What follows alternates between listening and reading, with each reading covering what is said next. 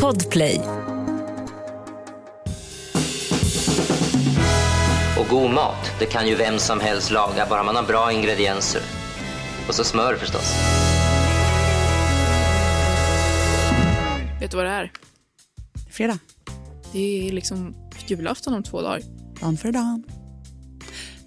För dagen. Ja. Har du doppat i någon gryta än då, min vän? Eh, Jag, dopp i gryta är ju inte favoritmaten. Alltså. Vad är det ens? Alltså, Eh, det är, alltså, när du kokar skinka, oh, julskinka. okej, nej, jag gillar inte vart det här är på väg.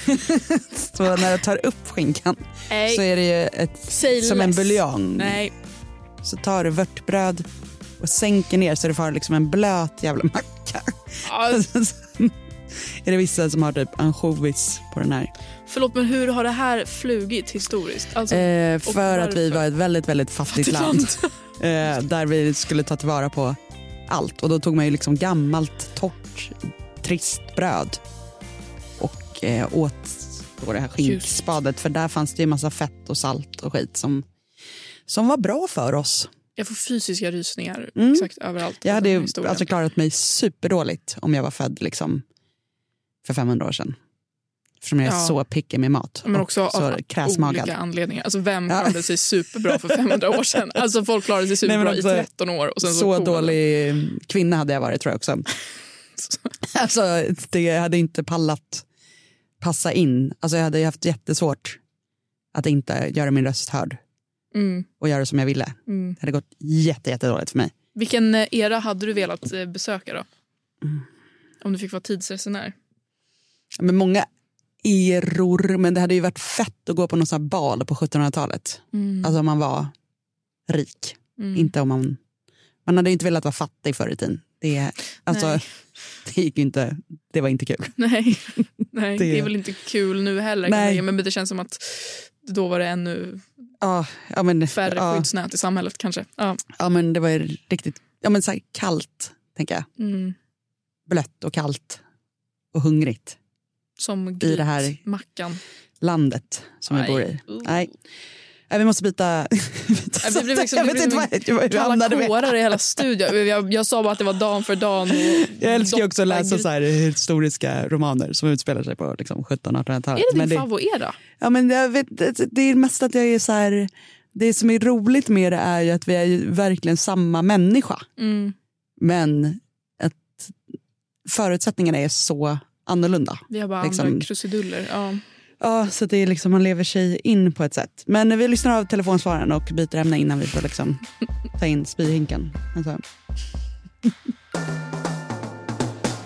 Hej Jessica, det är dags för mig att eh, ha middagen i min vinklubb. Vilket är jättekul, vi bjuder alltid på tre rätter det är dags för vinklubb. Eh, Men jag har kört fast lite. En av deltagarna i vinklubben är glutenintolerant och jag kommer inte på någon förrätt överhuvudtaget just nu. Har du lust att hjälpa mig? Tack så jättemycket.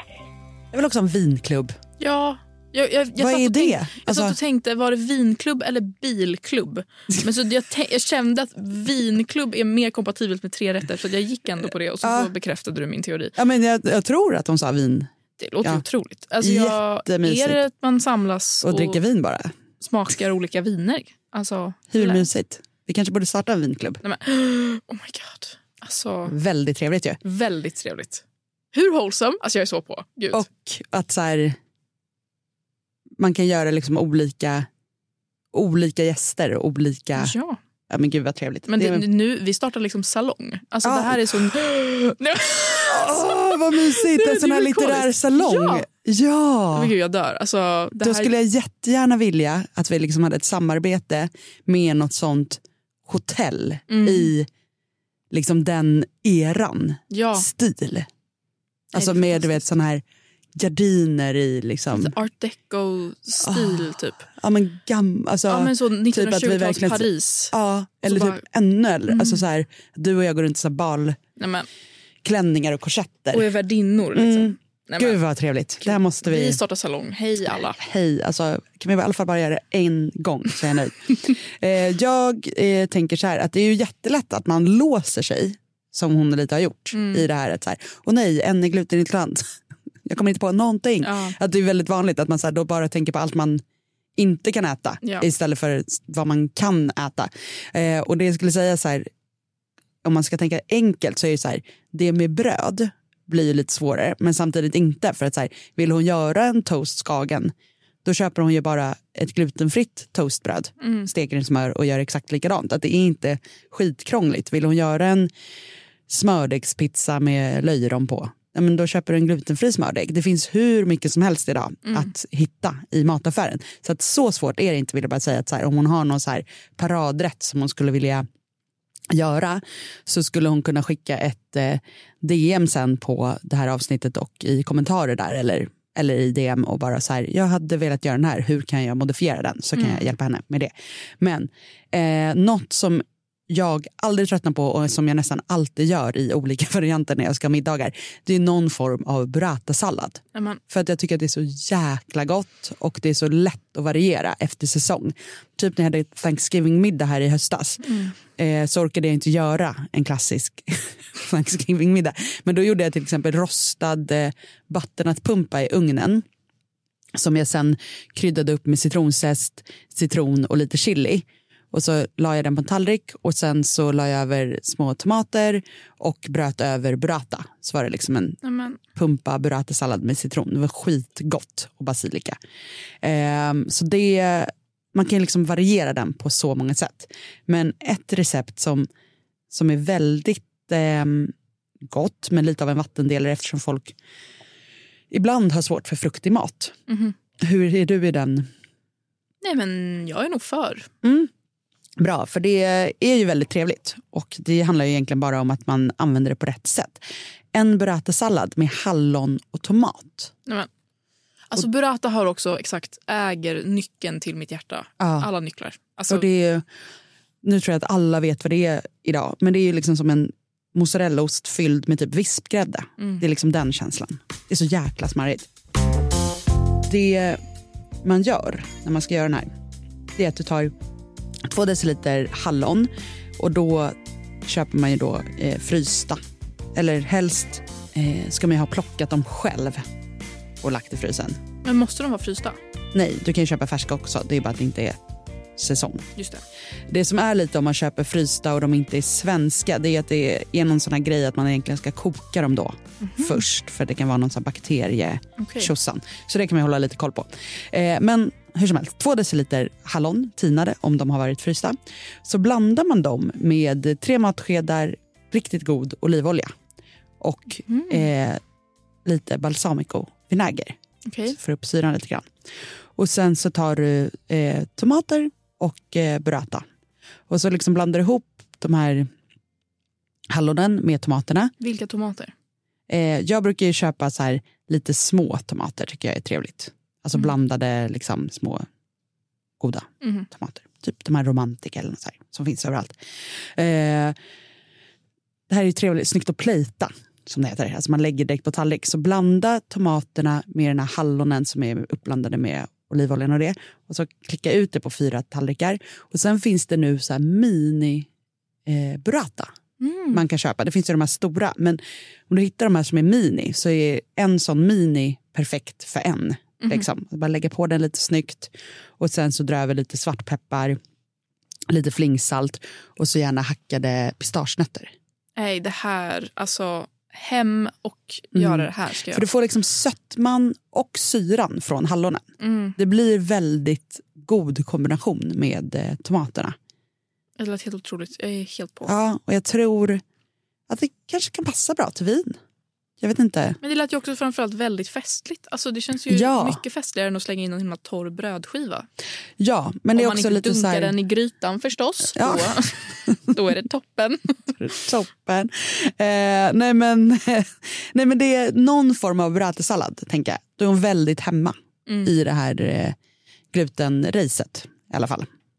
Hon kan ju göra liksom med vilka grönsaker hon vill egentligen. Mm. Också. Men jag lägger upp eh, receptet på den här burrata med hallon och tomatsallad på Insta. Alltså, det, ja, jag ska liksom göra den ikväll. Alltså, för, för bra. Jag slänger in ett bonustips som jag inte kommer lägga receptet på. Men det som också är väldigt gott, att du bara skiva tomater, då kan du ta stora tomater. Mm. Och sen så blandar du saffran, apelsinsaft, olivolja och salt och peppar.